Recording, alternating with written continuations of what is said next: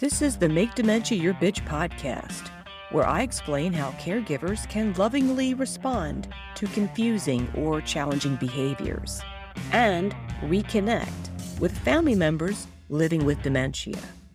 The information in this podcast is for educational purposes and is no substitute for medical advice or care.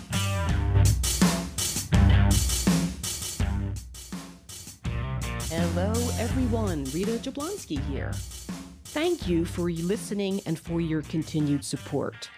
I've had a brutal couple of weeks with many challenges that all happened at the same time, just like you may be having right now. I get it and I understand. These challenges knocked me off my podcast schedule. I'm sorry for my absence. I'm back. This podcast means a lot to me. And I do get upset when I miss a week or two, and in this case, three, in the, I guess, 14, 15 months I've been doing this. This is the first time I've had this much of a hiatus. So I know there are people who look forward to these episodes, and I feel like I'm letting you down when I don't drop an episode. So here I am, back in the saddle. For today, I want to talk about a common theme that has been showing up in the various places where I work with caregivers of people living with dementia. I hosted my monthly free webinar last Monday evening, and one of the participants talked about the struggle of caring for a family member with behavioral variant frontotemporal dementia, behavioral variant FTD. That individual shared how his family member is no longer showing care and love to others. The caregiver shared how this person living with dementia no longer reciprocated. The spouse put together a lovely anniversary celebration, and the individual with behavioral variant FTD did nothing in return, didn't even acknowledge all the effort that the spouse put in for this anniversary celebration and the spouse was absolutely devastated. I explained that there are parts of the brain that help us to feel socially connected to others. There are specific regions of the brain that tell us how to behave with family members and friends. Those regions contain everything we learned about manners, about physical space and boundaries, about appropriate and inappropriate behavior. Parts of the brain that tell us to say thank you and to engage in social transactions are what fuels our behavior. Social reciprocity is the exchange of words and actions that occur in relationships. It's that give and take. For example, I may send a funny card to a friend who needs encouragement. Or one of my friends may take me out to dinner and give me the space I need to talk about a situation that is causing me pain.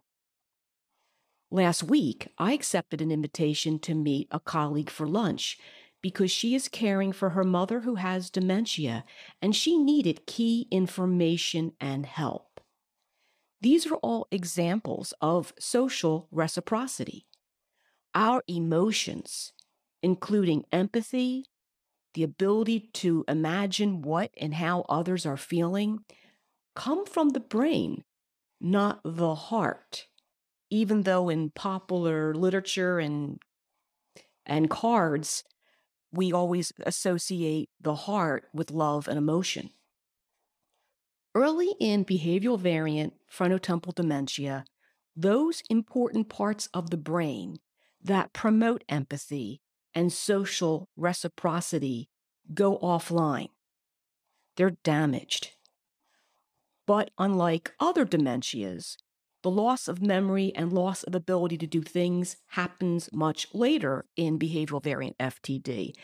And that is what I think causes so much pain and suffering by the caregivers, the person is retaining all of the usual stuff that people living with dementia lose in the very beginning because with FTD, you're losing the part of the brain that supports personality and engagement with others.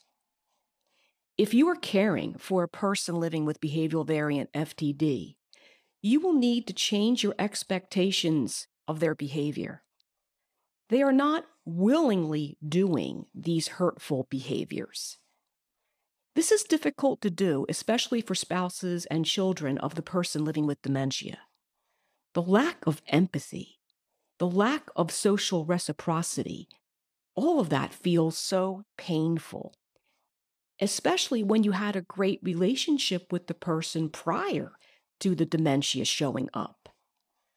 But here is the issue with dementia, with all of the dementias. You are the one who has to change, who has to adapt. The person living with dementia cannot. They don't have a choice. Their behavior is being hijacked by the brain damage caused by the dementia. In fact, if you are dealing with this very behavior, keep repeating to yourself, My loved one does not have a choice. Their behavior is being hijacked by the brain ta- damage caused by the dementia. Feeling disconnected occurs with the other dementias too. A person left a comment on one of my social media posts about how she has stopped talking with her husband because he constantly argues with her. He tells her that she said things that she didn't, or he forgets things that she told him. If this is your situation, you do not have to stop communication with your family member living with dementia. You shorten the sentences and make the sentences simpler in structure. For example, I'm going to ask you to do something. If you are driving while listening to this podcast, don't do it. But if you're just hanging out or if you're walking the dog, it's going to be a little difficult, but just bear with me. Here's what I'm going to ask you to do. Before pointing to the door, point to the ceiling. I was teaching a group of dental residents about dementia, and I asked them to do this in the middle of the lecture. About half the class did it. The other half looked confused. I, I think the half that looked confused may not have been totally paying attention and perhaps wasn't sure what they heard. My direction is an example of a complicated sentence structure.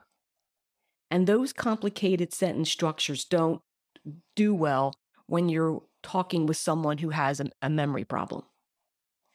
I should have said, point to the ceiling, then point to the door. That would have been more direct. Early in the dementia journey, you will make your sentences more direct and with simpler structures. Also, answer the repeated questions as if you are hearing them for the first time. Because according to the person living with dementia, you are. They forgot that they've asked you this. And when you respond with anger or impatience, it blindsides them because it comes out of the blue.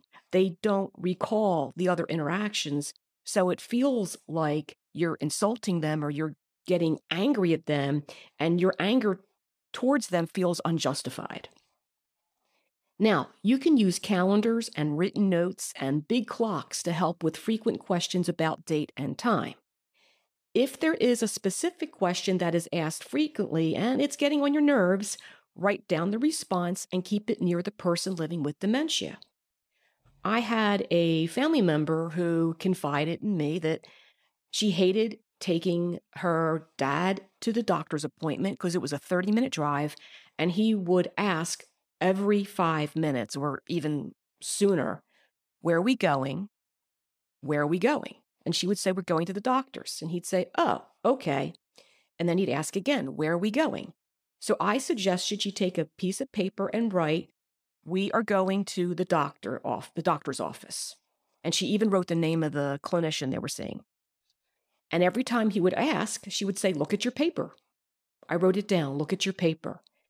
And this way, she wasn't having to come up with the response. And even though she was still responding, look at the paper, he had something he could look at. And it got to the point where, as soon as he would ask the question, he would look at the paper and read it because reading tends to be an overlearned skill that for most dementias, the ability to read and comprehend remain intact even in the moderate stage.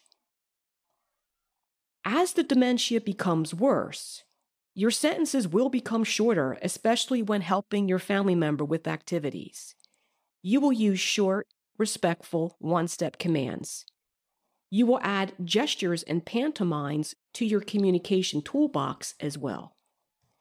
I'm going to take a quick break, and when I come back, I'm going to give you a strategy for stopping the arguments that can work across all of the dementias. So come on back. So, getting back to the arguments, one strategy that can diffuse argumentative behavior by a person living with dementia is to apologize. I know you didn't do anything wrong, but it is an easy way to acknowledge the person living with dementia, acknowledge their concern, and sidestepping the argument minefield. For example, you are taking your dad to the doctor. You tell him he needs to get dressed because he has a doctor's appointment. It is circled on the calendar that is taped to the fridge. You put post it notes on all the bathroom mirrors. Yet he still tells you, What doctor's appointment? You never told me when you show up. If you tell him that you did and he has no memory of it, you're going to wind up in a big argument. You're going to say, But dad, I told you. He's going to say, No, you didn't. You're going to point to the post it notes. You're going to point to the calendar. He's going to be confused. You both are going to get upset. Your dad may even decide that he is not going to the doctor's appointment as well. This is a lose event. Here's where apologizing gets you both on track. You respond to your father I'm sorry, I forgot to tell you. You have a doctor's appointment today. Your father is going to be stressed by this information and will need a little extra help to get ready. You can then be proactive and ask him to choose between two shirts. Here's your script. I'm sorry I forgot to tell you. Do you want to wear the blue shirt or the yellow one? This way, you are gently pushing him in the direction of getting ready without telling him, Dad, go get ready. I know there is a great deal written about the physical aspects of caregiving. I don't think there is enough recognition about the emotional drain of caring for a person living with dementia. I hear family members say that they don't feel like the person living with dementia appreciates all that they do. Some people living with dementia do appreciate your help. I hear it in the office when a person living with dementia will turn to their sibling, adult child, or spouse and tell me that this person is doing a great job helping them. Many do not because they don't realize that they need help. Their memory loss, their confusion, does not allow them to remember everything that you do. This is another blow to the caregiver because we need to feel appreciated and valued. I know that you are busting your butt. I know that you have given up important things to remain as a caregiver. I'm going to shift a little bit and talk about the importance of mental health. Caring for your mental health is just as important as caring for your physical health. Depression affects many caregivers. In fact, in a lot of research studies, some of the outcomes will be a reduction in de- depressive feelings. Depression is not always feeling sad or blue. Depression can show up as irritability, anger, and difficulty getting things done. Depression can show up as binge eating or binge drinking. Depression can show up as unwise shopping sprees. Depression is painful. Certain actions can temporarily lessen the pain, but the pain comes back. It is not weakness to seek help from a mental health practitioner, a therapist, a licensed clinical social worker, a psych nurse practitioner, a pastor. If you do engage a therapist and don't feel like they're helping you, tell them and find someone else. I am guilty of not changing therapists. I stayed with one for almost five years and realized it was not a good fit. I felt constrained by my insurance, but in retrospect, I could have found someone who, who was a better fit and who took my insurance. It is worth the effort to find someone who is a good fit for you. When caring for a person living with dementia, not only do you experience a lot of the disconnect, but you also experience a slow grieving process. You daily grieve the loss of the person and the relationship you once had. Mental health practitioners can be highly effective in helping you to recognize what you are feeling and to give you tools to process this grief. Some caregivers struggle with guilt. They feel guilty for wanting to no longer be a caregiver. They feel guilty thinking about placement. Depression and guilt can become destructive to you and your mental health. In addition to seeking a mental health practitioner, engaging in physical exercise, especially outdoor exercise, can help energize and lift your mood. A walk with my dog makes both of us happy. Prayers, spiritual activities, and meditation are also good ways to balance out the stress from caregiving. And a word about balance. When I ride my horse, I make micro adjustments throughout the ride. I make sure that my hands follow the rhythm of Zydeco's head, which moves in different ways depending on how fast or slow we are going. I constantly adjust my backside in the saddle to shift my weight to balance with Zydeco. And I do probably 30 or 40 small movements that happen automatically. These adjustments were learned and developed from years and thousands of hours in the saddle. I continue to work on them every time I ride. About two months ago, I was taking Zydeco over some jumps and I did not have enough tension in the reins. In riding, we call this contact. I made the reins too loose, and Zydeco lost his balance because he was counting on me as a counterweight to balance him after he landed from a jump. I screwed up, and Zydeco, luckily, on his front knees, and he did not roll. He got up and kept trotting. He scraped up his knees, but they're healed now. This is a great analogy for balance in our lives. It is a constant dance of adjustments to our daily situations. Some days are better than others, and that is okay. You don't get prizes or extra points for perfection. There is no such thing as perfect self care, just there is no such thing as perfect caregiving. I know I went over a lot of topics today, but I think it's really important to acknowledge when you feel that disconnection from your loved one living with dementia and you know where it's coming from. And it, it's not about you, it's not anything you did or didn't do. I think it's important to recognize the changes in the relationship and to realize that if someone living with dementia doesn't think they need help, they have that anosognosia I've mentioned in previous episodes, they have no insight into what they truly need.